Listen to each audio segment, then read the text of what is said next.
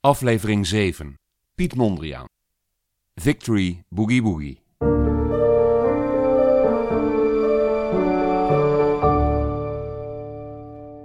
Rond 1921 vindt Mondriaan de stijl die hem onsterfelijk zal maken. In zijn compositie met rood, blauw, zwart, geel en grijs zien we de asymmetrisch geordende vlakken verschijnen, gescheiden door dikke zwarte lijnen en hier en daar opgevuld met een primaire kleur, die op een haast mystieke wijze een harmonieus geheel met het doek vormen. Deze klassiek neoplasticistische stijl is hoe iedereen Mondriaan kent, al is het maar van de mokken, placemats, ballpoints en hoofdkussens die de commercie van zijn hooggestemde idealen heeft gemaakt. Het vaderland moest er in eerste instantie weinig van hebben. Pieter van der Meer, gerenommeerd kunstcriticus van het katholieke weekblad De Nieuwe Eeuw, vindt Mondriaan maar een koude kikker, een nihilist die een doodlopende weg is ingeslagen. In Mondriaan zien we, al dus van der Meer, hoe een begaafde, fijn bewerkte kunstenaarsgeest, een op zichzelf lofwaardig beginsel, het beginsel van vereenvoudiging, van zoeken naar sobere, zuivere uitdrukkingsvormen, kil verstandelijk, met de onverbiddelijk stalen logica van een gek, toepast tot in uiterste consequentie op zijn werk. Hoe daardoor langzamerhand zijn hart bevroren is tot een ijsklomp en hij nu werk voortbrengt waarin mij iets aanwezig lijkt van de opzettelijke liefdeloosheid van de hel. De berekende en beredeneerde ontkenning van de levende en levenwekkende God. Ook in zijn geliefde Parijs krijgt Mondriaan geen voet aan de grond. Tijdens de groepstentoonstelling die in 1921 door Leon Rosenberg georganiseerd wordt, negeert de pers hem volkomen en verkoopt hij geen enkel schilderij. Mondriaan overweegt zijn penseel aan de wilgen te hangen en druiven te gaan plukken in Zuid-Frankrijk. Dat levert wel 12 frank per dag op. Uiteindelijk kiest hij ervoor bloemen te gaan schilderen, die hij verkoopt voor 25 gulden per stuk. Hij ondertekent ze met zijn volle naam. Het abstracte werk gaat voortaan als een Mondrian de wijde wereld in. Piet Mondrian. Ook internationaal bekt dat beter. Theo van Doesburg verwijt hem die knieval voor het naturalisme. Te menen dat het geen compromis is wanneer je dit naturalistische werk met twee A's, Mondriaan, en het abstracte met één, Mondrian, ondertekent, is wel erg naïef. Mondriaan krijgt zo langzamerhand tabak van de dictatoriale neigingen van de voorman van de stijl. Van Doesburg zou willen dat we nergens exposeerden dan als hij iets organiseerde. Dat wij van de wind in die tijd leefden. Of crepeerden. Hij schijnt me zelfs kwalijk te nemen dat ik die bloemen maak. Maar iedereen is niet geschikt om aan de kost te komen op andere wijze zoals hij. De vriendschap tussen de twee kunstenaars komt in 1923 onder hoogspanning te staan, om twee jaar later daverend uit elkaar te knallen. Mondriaan kan de gewoonte van de Van Doesburgs om onaangekondigd bij hem langs te komen nauwelijks verdragen. Hij verafschuwt spontaan bezoek. Maar het zijn vooral hun tegengestelde karakters die de vriendschap de das omdoen. Mondriaan laat er geen gras over groeien. Wie zal zeggen wie van ons de ware vriendschap had? Alleen wat reëel is, is dit. Het heeft gebleken dat we niet geschikt zijn met elkaar om te gaan. Ik bedoel, ons drieën. Afgescheiden van diepere gronden is verschil in aanleg en levensomstandigheden ook al genoeg oorzaak. In april 1925 stuurt Van Doesburg hem nog een kaartje. Of hij nog eens zou komen aanwippen. Mondriaan laat ook dit keer aan duidelijkheid niets te wensen over. Dat moet maar uitblijven. Theo van Doesburg weet nu zeker dat Mondriaan definitief gek is geworden. Aan Anthony Kok, huisdichter van de stijl, schrijft hij... Met Mondrian is het tot een absolute breuk moeten komen. Ik schrijf of vertel je nog wel eens uitvoerig waarom. Voornamelijk schizofrenie. De laatste bijdrage van Piet Mondriaan aan de stijl is zijn in memoriam van zijn oude vriend. Theo van Doesburg stierf op 7 maart 1931 in Davos, Zwitserland. Het is Duitsland waar Mondriaan voor het eerst zoiets als een afzetmarkt verovert. Dat succes is met name aan Sophie Kupers te danken, het liefje van de Russische avant-garde kunstenaar El Lezitsky. Zij smokkelt de Mondriaans, vanwege de invoerrechten, als breipatronen de grens over, wat de douanebeambten na een vluchtige blik op het werk zonder meer geloven. Zij bezoekt particuliere verzamelaars, galeriehouders, museumdirecteuren. Mondriaan krijgt exposities in Dresden en München, waar zijn werk welwillend ontvangen wordt. Mondriaan ontwerpt voor kunstmecenas Ida Bienert een werkkamer in haar villa in Dresden. En hij krijgt met twee schilderijen een plaatsje in het fameuze Kabinet der Abstracten, de collectie die Alexander Dorner in het Provinciaal Museum in Hannover van de Europese avant-garde heeft aangelegd. Mondriaan is hot and happening bij de Oosterburen, al hebben die door de hyperinflatie nauwelijks een cent te makken. Sophie Kupers laat zich niet ontmoedigen door de economische malaise waarin de Weimar-republiek verkeert. Lisitsky waarschuwt zijn toekomstige vrouw dat haar inspanningen voor de avant-garde in Duitsland haar weinig persoonlijke roem zal brengen. Und du willst in diesem Deutschland Mondrian Malevich propagieren? Lass das. Voorvoelt hij dat de tijden aan het veranderen zijn, dat de nieuwe orde van de nationaalsocialisten op komst is? Kupers had moeite met Mondriaans onwil om Parijs te verlaten en in Duitsland zijn werk te promoten. Mondriaan heeft een bloedhekel aan reizen. De laatste grote reis dateert van 1919, die van Laren naar Parijs. Hij heeft het ook niet zo op Duitsland, ondanks de cliëntele die hij bij de Oosterburen vond. Mondriaan verdomt het zijn geliefde Parijs te verlaten. Lisitsky beklaagt zich erover in een brief aan hun gemeenschappelijke vriendin Til Brugman. Het is treurig dat Mondrian zich zo verder en verder in zijn slakkenhuis terugtrekt. Ik had gemeend dat de materiële successen hem actiever zouden maken. Maar wat voor slakkenhuis? Het atelier in de Rue du Départ, waar Mondriaan in 1921 was teruggekeerd, heeft hij volledig ingericht naar de principes van het neoplasticisme. Men treft er alleen zuivere beeldingsmiddelen aan, primaire kleuren die als kartonnen borden op de muren zijn geplakt en zo nu en dan verschoven worden om een kosmisch evenwicht van horizontale en verticale vlakken te bewerkstelligen. Het materiaal van de schaarse meubelen is gedenaturaliseerd, dat wil zeggen glad en glanzend gemaakt. Het atelier is een kunstwerk op zich en heeft een wonderlijke uitwerking op de bezoeker. Kunstbroeder Wim Schumacher herinnert zich zijn bezoek aan Piet Mondriaan, wiens abstracte aspiraties hij bepaald niet deelde. Het was 1924 en ik woonde in de Rue de Lambre, helemaal alleen. Ik zwierf dronken drie dagen achtereen. Ik was moe en vuil. Dan ging ik die trap op, een ronde trap van cement. De muur was geteerd, zwart, en daar hing een heel vet touw. Dat was de leuning. En ik was heel erg moe. Ik weet het niet precies meer, maar op de tweede verdieping was een wasbak waar een rooster op lag. Die was niet van Piet, maar van de hele verdieping. En die bak was bijzonder vuil. Daar werd met een emmer al het water vandaan gehaald. Dan had je dus al die groezeligheid gezien, die stank en die urinelucht geroken. En dan kwam je bij Piet. De keuken was een entree. Er waren wat witte kastjes. Ik weet het niet meer precies, maar de rode kool of de bloemkool lag op de juiste plaats. En dan het atelier. Dat hadden we moeten kopen. Die schilderijen in het museum, dat is allemaal waardeloos. Het hele atelier hadden we moeten kopen. Ook het plafond, want dat was van karton. We hadden die ezel moeten kopen, waarvan de achtervoet recht was afgezaagd. En er waren natuurlijk meubelen van de marché opus. Meubelen die er helemaal niet pasten. Laten we zeggen een, een rieten tafeltje. En dat had hij dan wit geschilderd. En dan lag er een wit papiertje. Precies zo en niet zo. En als ik dan tenslotte op straat weer stond, dan was ik gewassen.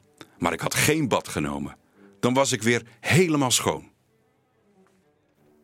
De Zwitserse architect Alfred Roth deelt het enthousiasme van Schumacher.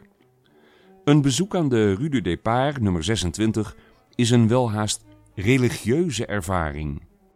De ruimte met zijn witte muren en de ritmisch aangebrachte rode, gele en blauwe kwadratische en rechthoekige, grote en kleine accenten boeide me onmiddellijk. En zozeer dat ik in eerste instantie nauwelijks woorden vond. Het op zichzelf niet grote atelier leek zich naar alle richtingen te verwijden, buiten zijn bouwkundige begrenzingen, alsof zij waren opgeheven. Van alle kanten scheen er sublieme muziek te klinken, zuiver, helder en sterk, als muziek van Bach als muziek van Bach. Ook zijn vermalen vriend Theo van Doesburg had zich ooit zo over het werk van Mondriaan uitgelaten.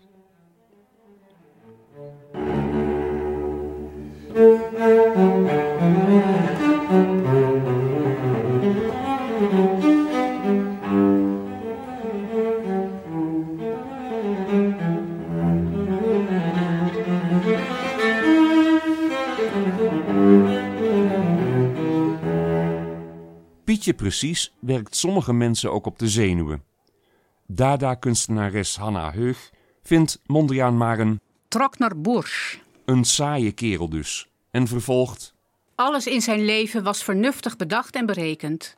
Hij was een dwangneuroticus en kon geen wanorde of verwarring verdragen. Het ging hem bijvoorbeeld aan het hart als de tafel niet met absolute symmetrie was gedekt.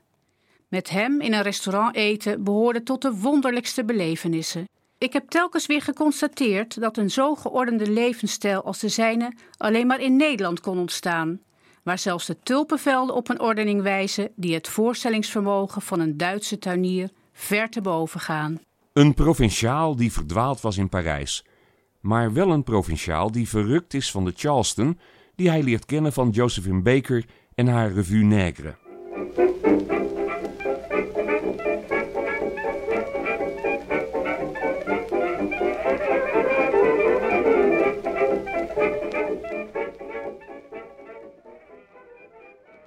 Mondriaan begrijpt niets van het benepen Nederlandse dansbeleid, waarin de Charleston wordt neergezet als verderfelijk vermaak.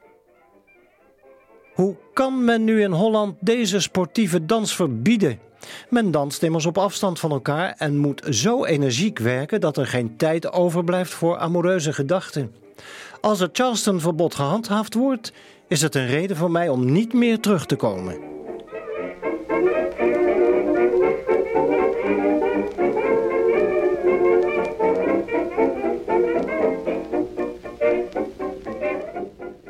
Nee, zijn natuurlijke habitus is nog steeds de wereldstad. In De Woning, de Straat, de Stad, een bijdrage aan internationale revue I10, ligt hij zijn voorliefde nog eens toe. En zo hield men zich al meer en meer met de woning bezig. En het buiten werd de plaats van verkeer, de straat, of de ruimte om lucht te scheppen, het park. Dat alles in volkomen overeenstemming met de vooruitgang der mensheid en de ontwikkeling van het individu. Ik heb altoos hetgeen individueel is in de mens bestreden en getracht de waarde van universeel te zien aan te tonen. Maar daar moet men niet uit besluiten dat ik voorstander ben van algemeen collectivisme in de tegenwoordige tijd. We komen hier bij de kern van Mondriaans missie. Biograaf Leon Hansen noemt Mondriaan een dominee van het witte doek. Zijn werk is een grondplan voor een betere wereld, de utopie van de evenwaardige verhouding. In 1929 zegt Mondriaan daar zelf over: Het realiseren van evenwaardige verhouding is voor het leven van het hoogste belang. Door evenwaardige verhouding alleen kan maatschappelijk en economisch eenheid, vrede, geluk, welvaart benaderd worden. Het begrip evenwaardige verhouding omvat de diepe inhoud van de oude moraal, liefde, vriendschap, broederschap, maar doet deze op zuivere wijze realiseren. In een interview met WFA Roel in 1932 behelst die utopie Dat op elk levensgebied de leer der zuivere verhoudingen moet doordringen. Zoals de nieuwe schilderkunst de belemmerende vorm breekt, moet de mensheid zich verlossen van het enge, knellende kerk- en vaderlandsverband. Hoeveel schoner zou de wereld worden als de strijd der staten, der secten, zelfs der seksen, plaats maakte voor harmonische evenwichtigheid? In essentie is het een anachronistisch wereldbeeld. Zoals we eerder hoorden, moest Mondriaan niets hebben van het algemeen collectivisme in de tegenwoordige tijd. Dat van de zwarthemden van Benito Mussolini, de bruinhemden van Adolf Hitler. Toch vormde hij wel degelijk een directe bedreiging, vooral in Duitsland, waar zijn werk in het midden van de jaren twintig zo liefdevol omarmd werd. De nationaalsocialisten rekenen het werk van Mondriaan tot de entaardete kunst. Alfred Dorner komt in het Provinciaal Museum in Hannover in zwaar weer terecht met zijn kabinet der abstracten. Een directeur die met gemeenschapsgeld zulke producten van waanzin en perversiteit aankoopt, moet worden weggeveegd met de ijzeren bezem die thans zo prachtig zijn werk doet in de Duitse deelstaten, zo schrijft de plaatselijke pers. Dorner doet uit lijstbehoud water bij de wijn. Hij erkent dat zijn collectie een aanslag is op het Volksganze. Zijn aanvraag voor het lidmaatschap van de NSDAP in april 1933 wordt desalniettemin zonder opgave van redenen afgewezen. Mondriaan ziet de ontmanteling van het kabinet der abstracten door de nazi's omgedoopt tot Schreckenskammer met ledenogen aan. Albert van den Briel, met wie Mondriaan een levenslange vriendschap onderhield, verwoordt in zijn memoires Voor het eerst kreeg Mondriaan een gevoel van naderend gevaar dat in de loop der jaren toenam. Hij is altijd ongevoelig geweest voor miskenning en tegenwerking. Maar hij erkende dit regime als een dreiging waartegen hij niet opgewassen zou kunnen zijn. Geleidelijk is hij gaan begrijpen dat hij daarvoor wijken moest. Mondriaan heeft het geluk dat hij aan de andere kant van de oceaan steeds meer emplooi vindt voor zijn kunst. Weer sleept een vrouw voor hem de hete kolen uit het vuur. Zoals Cupers in Duitsland is het in de Verenigde Staten Catherine Dreyer die zijn werk aan de man weet te brengen. Dreyer vindt Mondriaan na Rembrandt en Van Gogh de grootste kunstenaar die Nederland ooit heeft voortgebracht. Ook de Duitse barones Hila Ribai, die Europa in 1927 terug heeft toegekeerd, gelooft in hem. Zij weet de industrieel Salomon Guggenheim te bewegen een verzameling non-figuratieve kunst aan te leggen. Mondriaan vindt via Dreyer een bondgenoot in Alfred Hamilton Barr Jr., de eerste directeur van het Museum of Modern Art in New York. Kortom, de Verenigde Staten zijn toe aan Piet Mondriaan. In 1938 keert hij Parijs de rug toe, de stad die hij innig heeft liefgehad, een liefde die niet werd beantwoord. Mondriaan vestigt zich in Londen, waar de oorlog hem inhaalt. Hij maakt er de Blitz, de slag om Engeland, aan den lijve mee. Pas in 1940 durft Mondriaan de grote oversteek te wagen.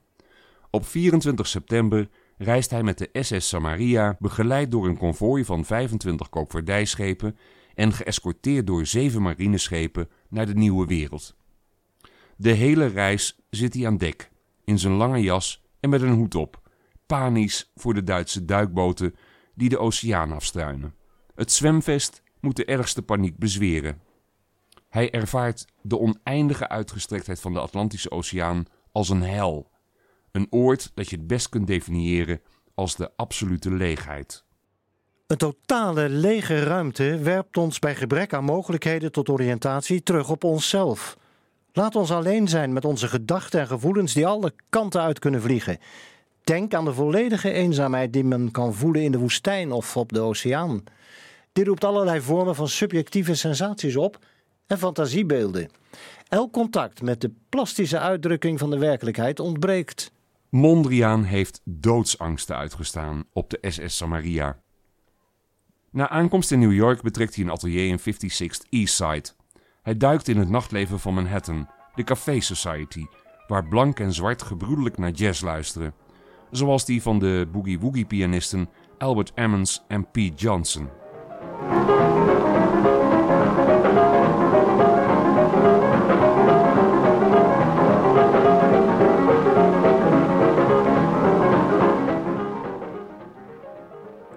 In zijn ode aan New York had het zwart plaatsgemaakt voor een raster van rode en gele lijnen die elkaar overlapten alsof ze een dans met elkaar waren aangegaan. Mondriaan was een nieuwe weg ingeslagen. Met zijn kettingen van primaire kleuren, soms onderbroken door grijze vlakjes, schijnt hij de schoonheid van het stratenplan van Manhattan toe te zingen. Broadway Boogie Woogie is zijn laatste voltooide schilderij. Daarna werkte hij als een bezetene aan de ruit die hij in zijn nieuwe atelier in 57th Street op de hoek van Fifth Avenue had opgezet. Een explosie van vrolijkheid, lichtheid. Een ongebreideld optimisme in de weg die de mensheid op zou gaan. Er was bevrijding op komst. De horizon van een nieuwe dageraad werd nog niet vertroebeld door de rookpluimen van Auschwitz, de paddenstoel van Hiroshima. Mondriaan zei: Als we onszelf niet vrij kunnen maken, dan kunnen we altijd nog onze visie bevrijden. Er was een bevrijding op komst. Victory Boogie Woogie.